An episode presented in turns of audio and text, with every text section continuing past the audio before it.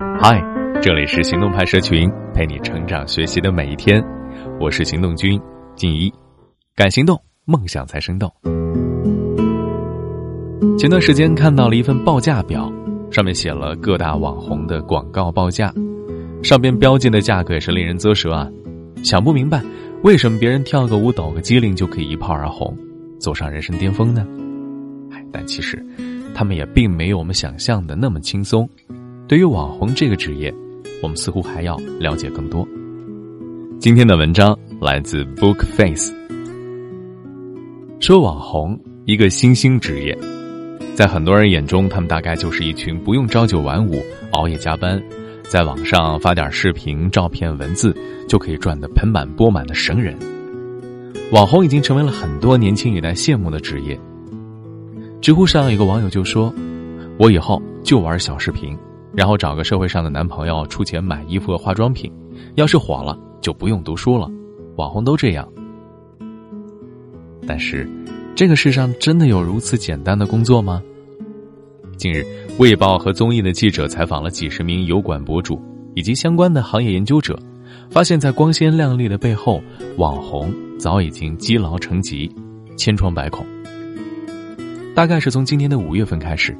在油管上陆陆续续出现了大量的博主崩溃，要么宣布暂时离开，要么告诉大众自己已经精疲力尽，甚至退圈。在短短的一个月里，除了顶级博主，似乎每个网红都遇到了感觉身体被掏空的问题，而且越来越多的创作者遭遇了心理健康问题。在最近一次的分享大会上，有个博主站起来吐槽道：“他说，我觉得做网红。”得必须负责免费心理咨询，还有，我已经开始吃药和治疗了。为什么会出现这么多博主崩溃呢？有人认为平台推荐算法可能是原因之一。YouTube 上有一套自己的推荐算法，这套算法有两个重要评分项，就是看频率和互动。只有不停的、持续的推出新作品的博主，才可以得到更多的推荐，而一旦停止工作，就会排名下滑。根据了解，订阅超过一万的 YouTube 博主更新频率应该为一天一次。一时的火爆不会让人轻易就做出很牛的东西，粉丝期待的是持续性和不间断。没有这些，算法雷达很快就会弃你而去。所谓算法助力，自然不复存在。Lucy Moon 是一位美妆时尚博主，她从大学毕业后开始自己的博主职业生涯。一开始，他只是打算做两三个月。但是他的视频火了，他有越来越多的订阅和收入，于是他把博主当做自己的工作，成为一名职业油管人。为了获得更多的访客，Lucy 不得不提高视频更新的频率。在2017年，他曾经连续两个月每月上传三十甚至三十一个视频，相当于他每天都要有一个新的作品出现在 YouTube 平台上。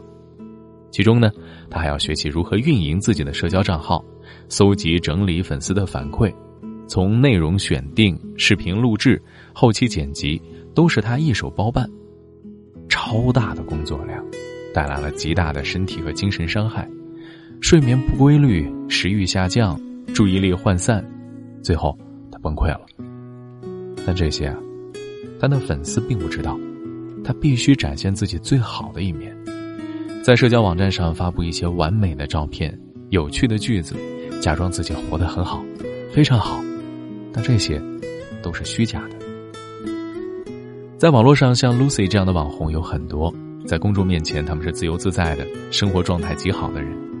在 YouTube 平台上，每分钟都有四百个小时的新素材出现，而算法要从中找到合适的推送视频，置顶在推荐观看的列表上。博主的收入完全依赖于推广和订阅，一旦停止更新，算法就会把你踢出推荐榜单。正因如此，很多博主就成为了算法的傀儡。去年十一月，游戏主播孤王过劳猝死，一个二十岁的年轻人，因为每天晚上从十二点直播到第二天早上九点，持续了几个月的昼夜颠倒作息，身体长期透支，导致了这一悲剧的发生。网红的成功呢，是依赖了粉丝粘性和流量，而这些都是需要长时间积累的。某国内主播就说：“主播都是经过长时间的工作，不断的积累人气，才收获了一众粉丝。他们平均每天直播的时间超过十五个小时，直播内容还要不断创新。有的户外主播要去不同的城市做不同的体验，还要有好的体力。每天超过十五个小时啊，在电脑前直播，就算是直播聊天也要说到口干吧。何况还有很多户外直播，对体力、精神消耗更大。相对来说，娱乐主播的直播时长会短一些，一天有五六个小时。虽然看起来是很简单的聊天互动、唱歌跳舞，主播在镜头后面也是花了很多心思啊。除了工作时间长，网红崩溃的最大原因是自我挑战和自我突破。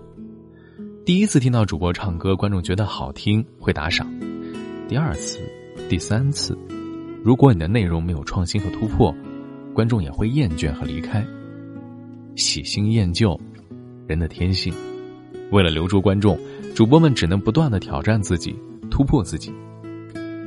高空极限运动主播吴某，他的日常工作就是带着手机到各地高楼大厦挑战高空极限，而且是在没有安全防护的前提下进行。成为网红之前，他只是混迹于各个剧组的群众演员，一个漂泊多年的穷忙族。在当上了网红之后，他的账号上有一百万粉丝，发布了三百个视频，进行了二百一十七场直播。获得了五十五万的火力值，按每十个火力值等于一块钱计算，一共有五点五万元。走红之后，广告啊、商业合作接踵而至。然而，巨大的成就背后藏着巨大的压力。在一次高空挑战中，自己身体不适，却仍然挑战，最终坠楼而亡。所以，网红真的不是一份值得羡慕的工作。除了网红。职业电竞选手也是很多九五后羡慕的工作。想想，可以一天到晚带薪打游戏，再也不怕父母查房，这对年轻人来说确实是非常理想的职业啊。但是，职业玩家真的有这么好吗？想成为一名职业玩家，首先要加入一个职业战队，而进入战队的门槛可是高了，年龄不能太大，电竞也是吃青春饭的，要在十九周岁以下，要有一定的能力，游戏等级不上王者也要上钻石。擅长各种游戏角色的打法，还要有天赋，心态要好，等等 N 多要求。进入战队后，当然就是训练了。职业玩家张某是零零后，他以为加入战队后每天就是开开心心的打游戏，然而事实是他每周六天，每天要面临长达十二个小时的训练，在电脑前一坐就是一天。你像大多数的战队俱乐部都是有严格的作息表的。北美 Cloud 九战队的选手日常是这样：十点起床，十一点开始第一场训练赛，从早上十一点开始到下午五点半，每天固定五场训练赛，每场结束后还有复盘、讨论、分析。中午两点只有一个小时吃饭的时间。至于薪资待遇方面，差距悬殊。不少训练营日常训练相当于人才培养，所以很多俱乐部的青训营是不发工资的，或者发很少的工资。正式选手没有出名之前，每月底薪也就是大几千；一旦成为明星选手，就是高薪人士了，一年里再不行也有过百万的收入。可即使成为了明星选手，也不是一劳永逸，只要在赛场上出现一点失误，也会带来灭顶之灾，粉丝的声讨了，俱乐部的问责了，队员的埋怨了。嗯，电竞毕竟是一项竞赛，一个只能赢的行业，作为一个新兴行业。电竞俱乐部的容错率比一般公司还要低，而长期的训练还会对身体造成不可恢复的伤害，什么腰椎间盘突出、自发性气胸、腕管综合征等等等等，这些日积月累的伤害更会在比赛上影响选手发挥，导致失误，甚至无法比赛。嗯，没有谁可以真正活得轻松吧？我们羡慕那些看起来轻松的人，可是扒开一看，哪个不是疲惫不堪的？在人面前光鲜无比，或许背后早已经是强弩之末。大多都活得不轻松，这就是生活本来的面貌。因为艰难，所以努力；因为奋斗，所以才有获得幸福的机会。否则，人生和一条咸鱼有什么区别啊？好今天的文章你可以关注微信公众号行动派大学还有更多干货在那儿等着你。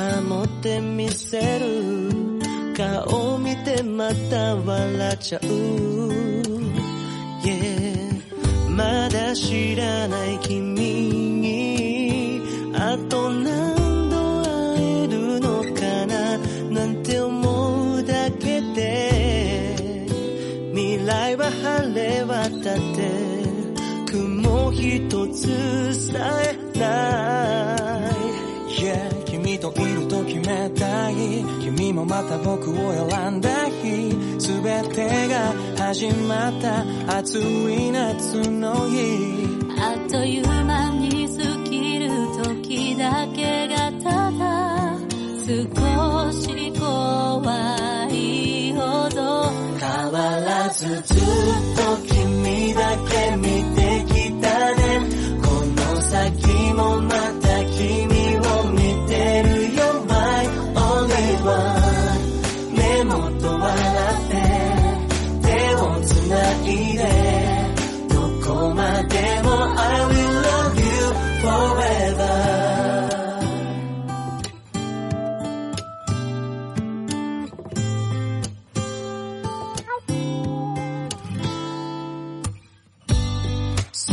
してみた気づいてく君とのライフ子供 What red cry パパとママになっても。時には友達や恋人みたいでよ。